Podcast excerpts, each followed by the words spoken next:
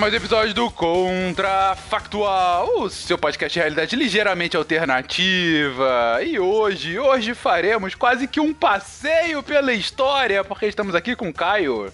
Será que tem como saber se eu tenho um Altair na família? É sempre uma possibilidade. Também estamos com o Marcel.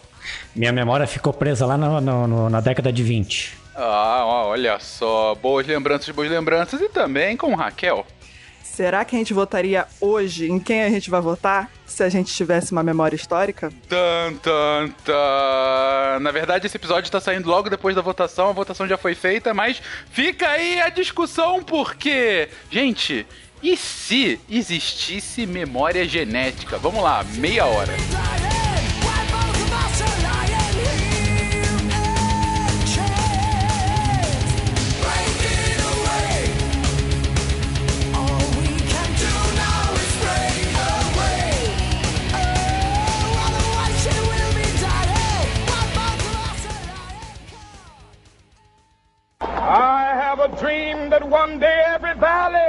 Be exalted. Then they will have my dead body, not my obedience. That's one small step for man, one giant leap for mankind.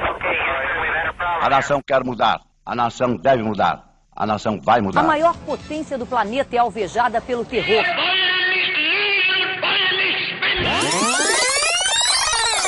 Contrafactual.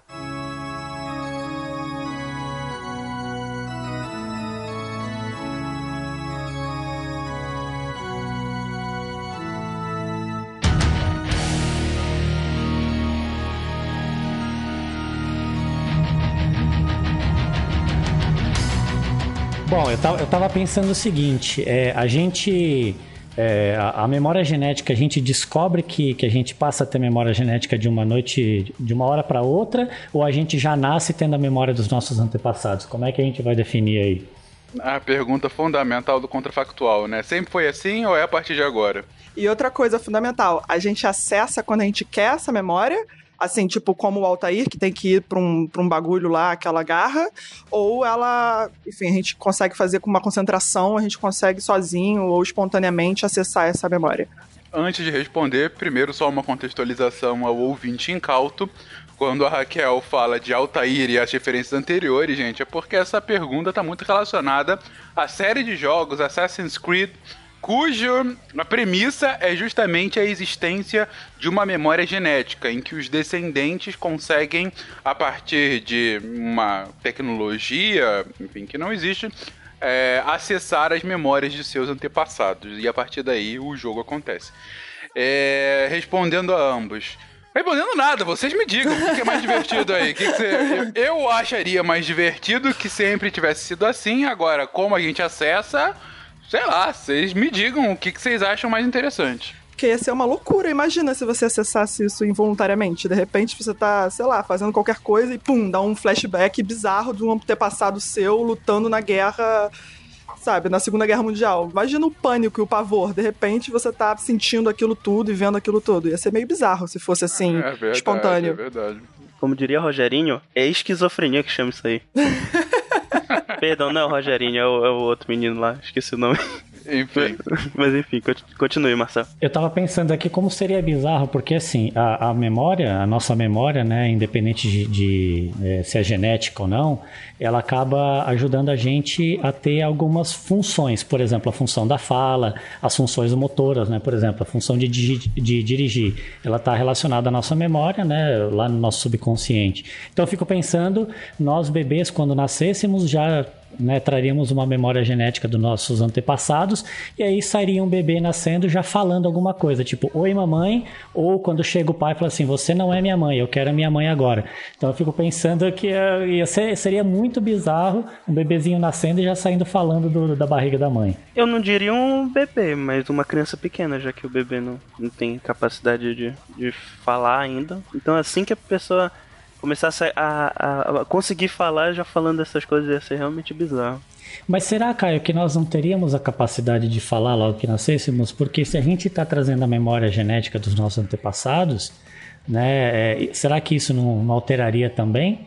É, a linguagem seria uma dessas memórias, você tá falando, né? Exatamente, porque O fato de aprendermos uma língua já estaria meio que num, num input é, é, original, né? Como se fosse, sei lá, o plugin do sistema já veio junto com a gente o fato de termos uma linguagem. Pois é, mas eu acho que é como se o sistema ainda não tivesse RAM pra rodar a linguagem, entende? Só ia se desenvolver Ah, mais sim. pra frente. E a informação tá lá, mas não consegue. Tô com o Caio nessa. É como se fosse rodar um, um Battlefield 3 no, no DOS. Não adianta instalar lá que não vai rodar nunca o jogo.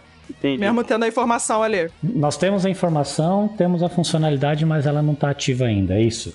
A gente não tem a capacidade de acessá-la. Seria uma limitação, uma limitação orgânica nossa. O fato do nosso Exatamente. corpo não ter essa desenvolvido, se desenvolvido a tal ponto de juntar informação com uma capacidade cognitiva e uma capacidade física de organizar aquela informação e transformar aquela informação em palavras, voz, Não, em algo que faça sentido, né? Sim, em algo sim. que seja útil, de fato, para o convívio da sociedade. É possível, talvez, ah, e levando essa, essa lógica que o Marcel trouxe, e foi interessante a provocação, eu nem tinha imaginado nisso, é que um bebê, de repente, no meio de Gugu Dadá, falasse o i, o i, sabe? Ou...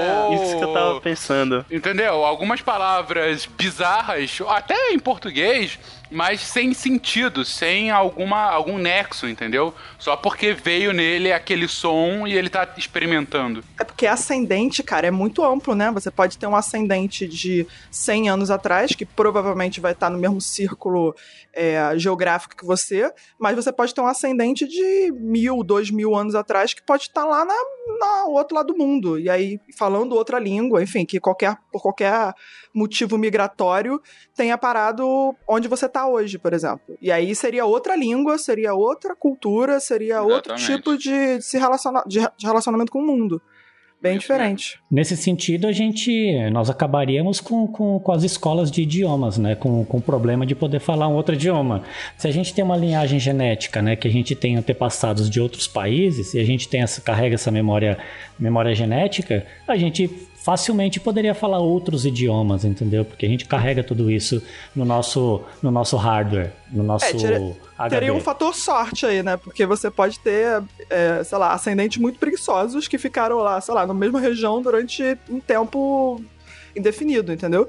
Eu fico pensando nisso, que teria um fator de sorte aí também, uma, o fator de como que os seus ascendentes teriam se comportado num passado muito distante. Poderia ser o, o auge dos- do, do nômade, mas poderia ter- ser também, sei lá, uma galera que ficou ali por tempo indeterminado, feliz da vida. Mas vamos pensar, vamos pensar nós aqui brasileiros por enquanto, entendeu? Que nós somos um país colonizados por, por N, N outras culturas, né? Os portugueses chegaram aqui, fora assim, outros, outros povos que chegaram por aqui. Então a gente tem uma mistura genética muito grande. Se nós carregarmos essa memória genética de nossos antepassados, a, a probabilidade de nós sabermos falar outros idiomas é muito, é muito grande, entendeu? Perfeito, perfeito, perfeito. Isso com certeza. Sim, uma, uma coisa que eu queria ressaltar é que eu não acho que seria o fim de escolas de idiomas.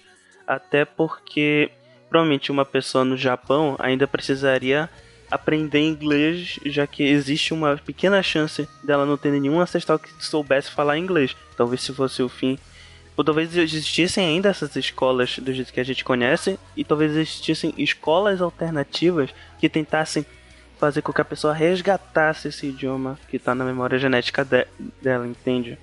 Sim, porque eu ainda tô muito preocupado em como que a gente vai organizar tanta informação na tua cabeça, assim, porque eu fico pensando que pra gente organizar as nossas memórias pessoais, desde o momento que a gente começa a criar elas na infância até hoje, já é difícil, assim, que eu digo de organização tudo, organização sentimental, emocional para com aquelas coisas que a gente viveu e etc, e como que isso influencia nossas- nas nossas ações hoje e tal. E é, tipo, muito limitado. É só a sua vida num período muito curto de tempo. Imagina você tendo que administrar emoções, situações, eventos de uma ancestralidade toda, entendeu? Eu fico imaginando que seria bizarro lidar com tudo isso. Organizar mesmo emocionalmente as coisas. É, eu vou até um pouco além, Raquel. Se a gente.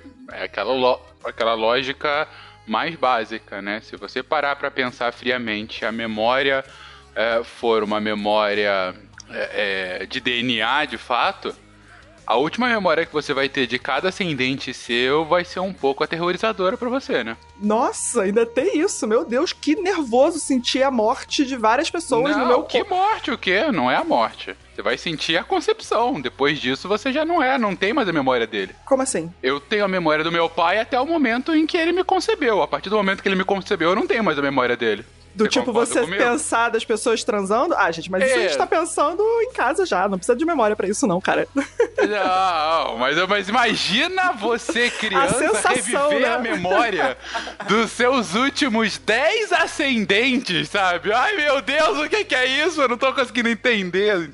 Mas, Seríamos enfim. mais felizes, talvez. Opa, quem sabe? Fencas, você trouxe uma, uma visão bizarra aqui pra mim. Parece que né, o último contrafactual te fez muito mal, né, que os homens, né, se os homens engravidassem, né?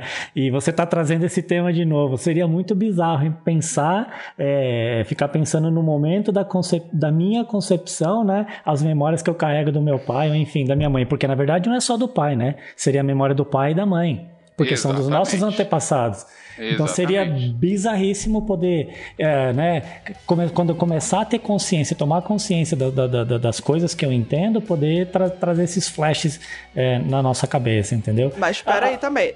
Desculpa, é porque tem que pensar que se isso é uma realidade, toda a nossa concepção moral acerca da sexualidade e do sexo também seria, teria que mudar. Entendeu? Bonito, bonito. E aí talvez isso não fosse tão, de fato, uma questão tão grave assim, você pensar ou sentir seus pais transando, ou seus avós, seus bisavós. Seria ruim se fosse, sei lá, em algum momento uma relação de estupro, por exemplo. Aí seria uma merda, porque aí você estaria vivendo uma violência fudida, tá ligado?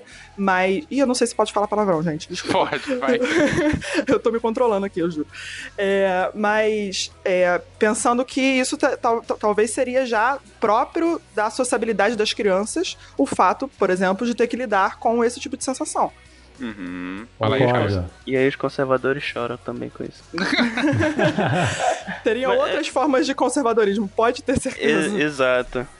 Talvez, por exemplo, é, levando a cabo essa questão de outras formas de conservadorismo, talvez pudesse haver uma corrente que, por exemplo, fizesse a concepção somente de roupas, para impedir que seus filhos pudessem vê-los nus. É, mas seria sempre uma geração a partir daquela que escolheu fazer isso, né? Não teria a, a Ah, criança não seria imune a todas as outras As gerações ancestrais que teriam transado, gozado e ficar ser, ser muito felizes.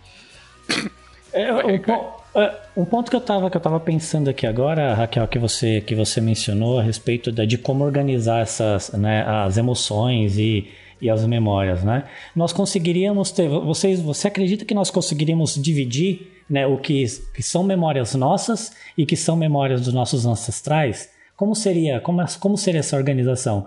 Um sentimento que eu tô tendo agora é um sentimento meu ou um sentimento que eu trago dos meus antepassados?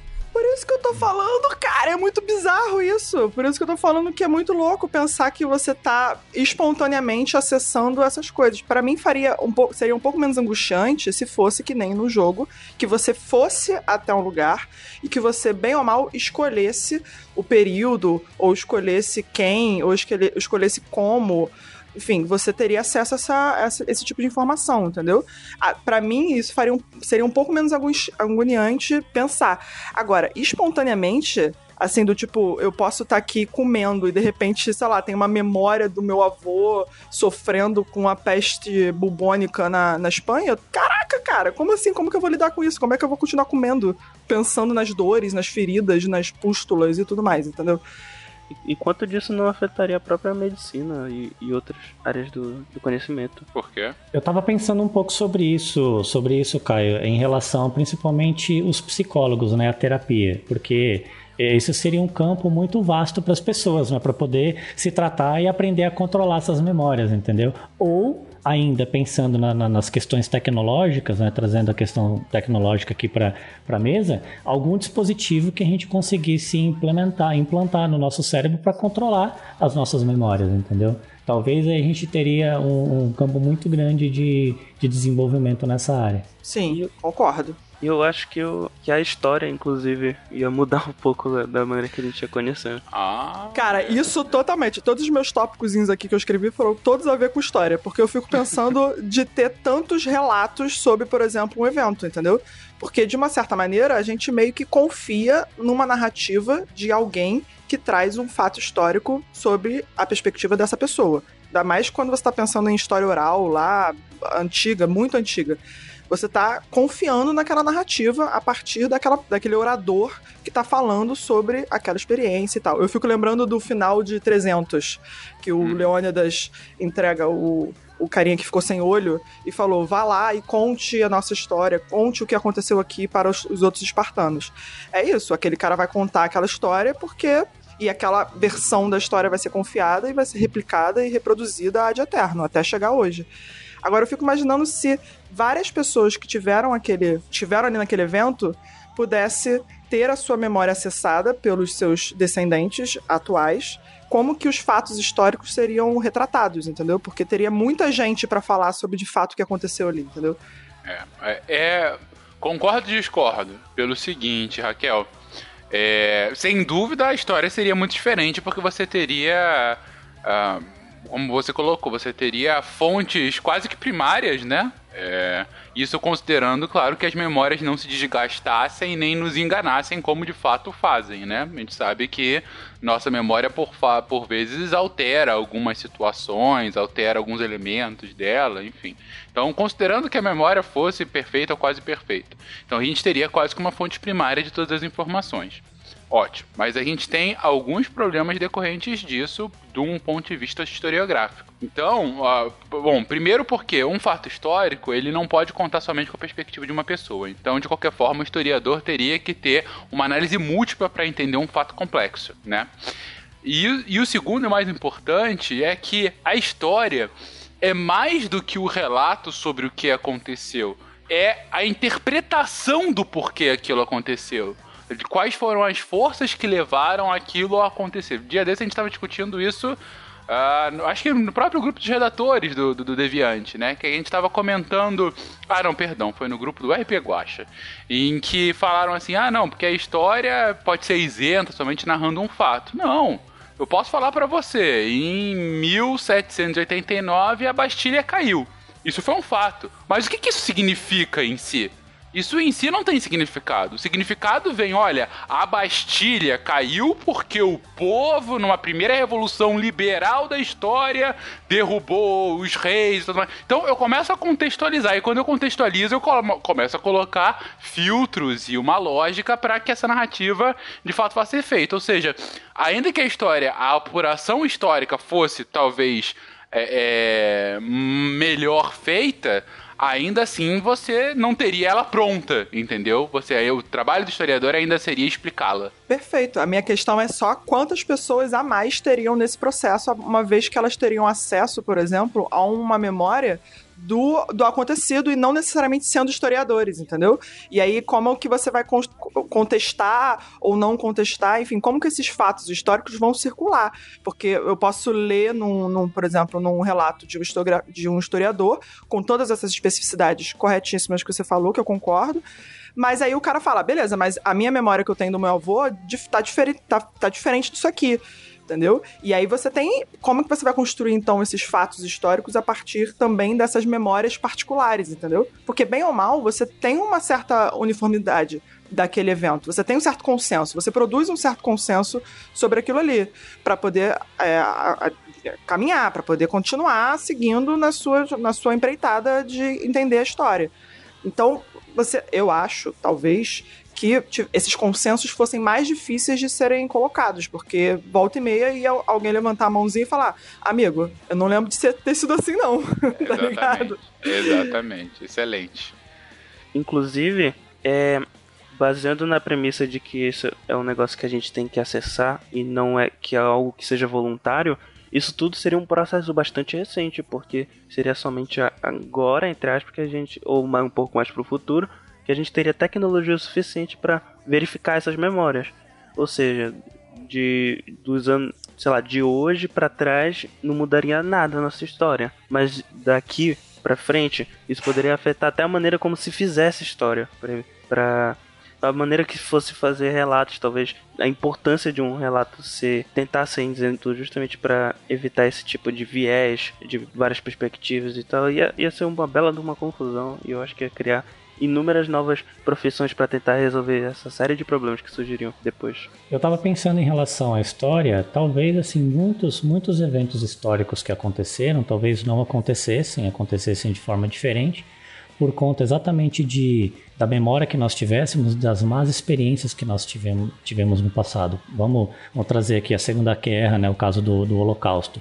É, em contrapartida, outros eventos acho que seriam muito mais potencializados, porque quando a gente pensa que o ser humano, a mente do ser humano é é, é, muito má, é muito maléfica, né? Talvez se a gente conseguisse ter algumas pessoas tivessem acesso às memórias do Hitler, por exemplo, talvez essas pessoas conseguissem é, criar um segundo holocausto, vamos colocar assim, entendeu? Ou seja, eventos que poderiam ser evitados por conta de más experiências que nós tivemos e outros eventos que se repetiriam exatamente por essas más experiências, porque as pessoas querem repetir essas más experiências no futuro. Entende o meu ponto? Tô falando que a gente ia votar diferente. Eu tô falando. Não, não, ia mudar e era justamente isso nessa reta final que eu ia perguntar. Né? Eu só fazendo uma pequena ressalva que, salvo engano, Hitler não tinha nenhum descendente, né? Então não daria para ter esse tipo de acesso.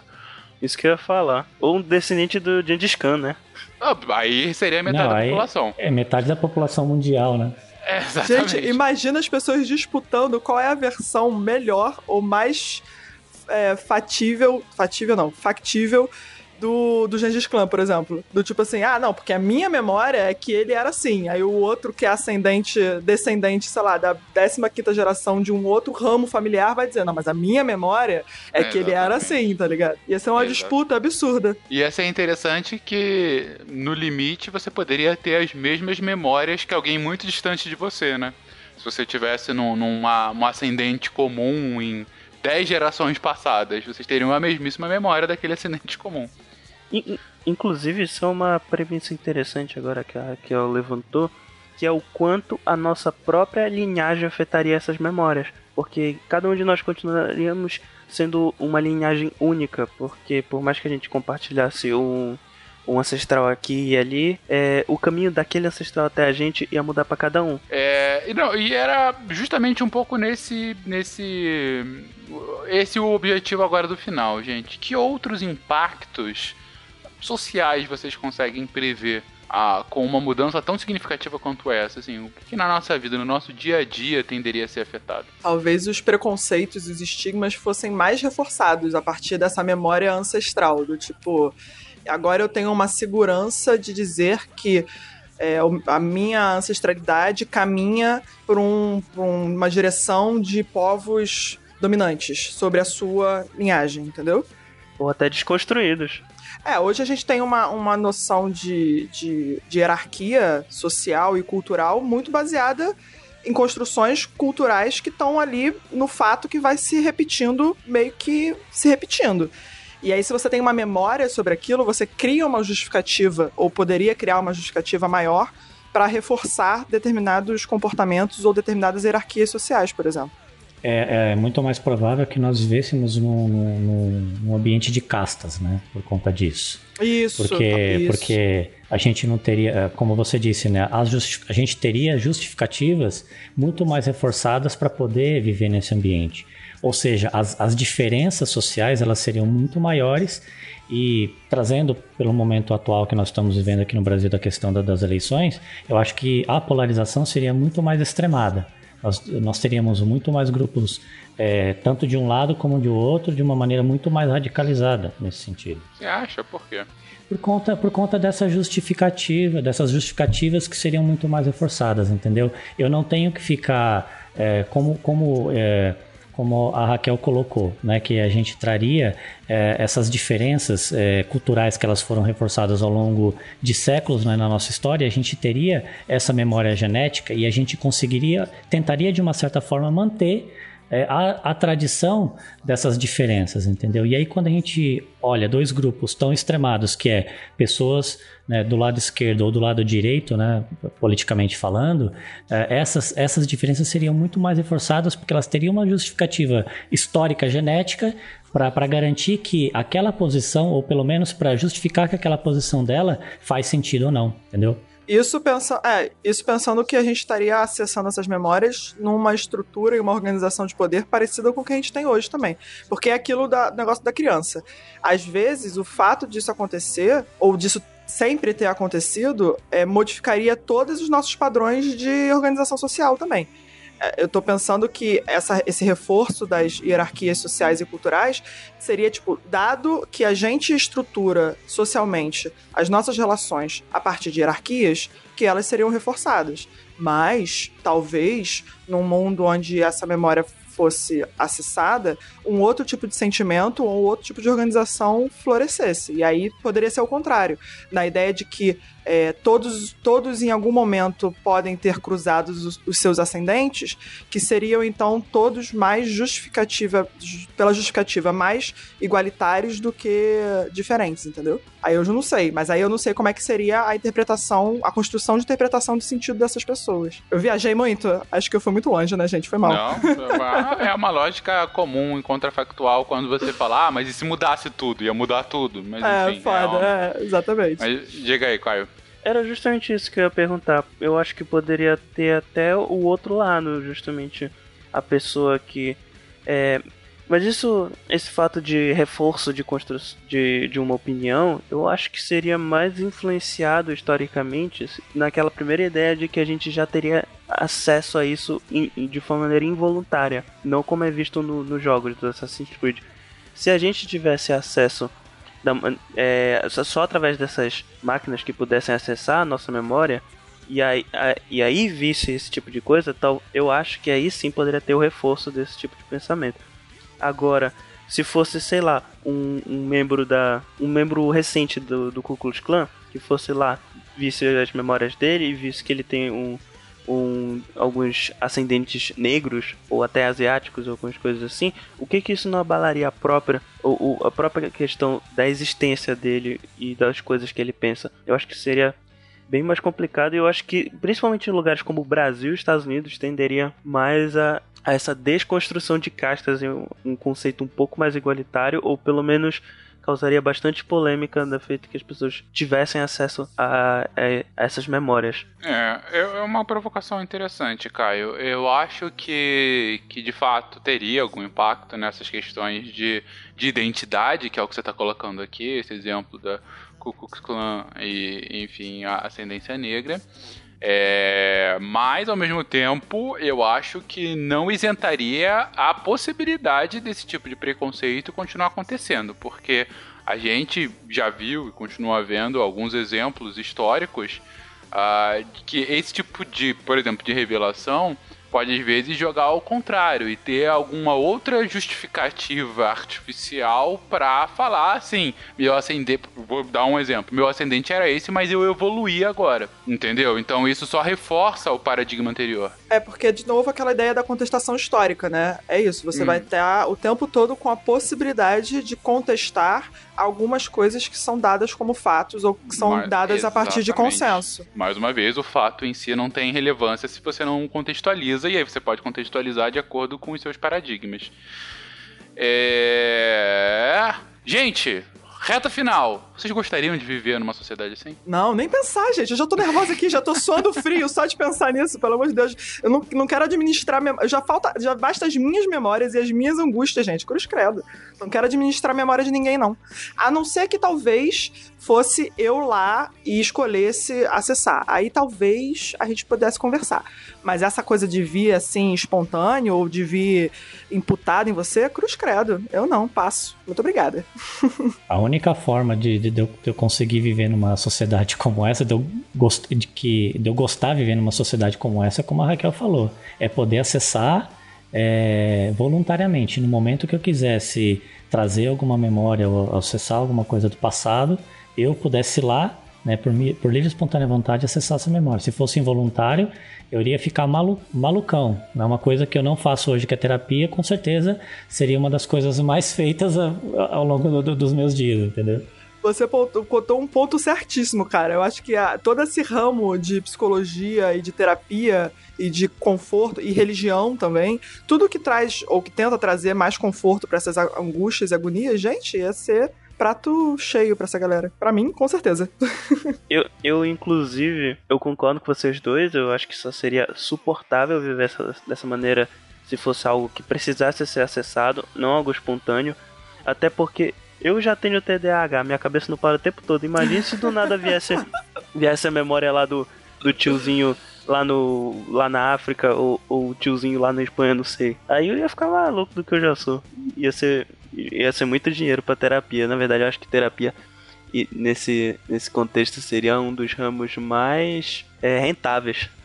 Então é isso, meus queridos. Como vocês viram, nessa nossa sociedade, a casta superior será de terapeutas de memórias genéticas. E vocês? Vocês concordam? Vocês discordam? Vocês acham que a gente foi para um lado errado? Vocês acham que o mundo ia ser ainda mais maluco ou não? O mundo seria mais pacífico, todos daríamos a mão, porque todos, na verdade, no fundo, veríamos Adão e Eva concebendo. Deixem aí seus recados, suas críticas, sugestões, novos temas e até semana que vem. Tchau!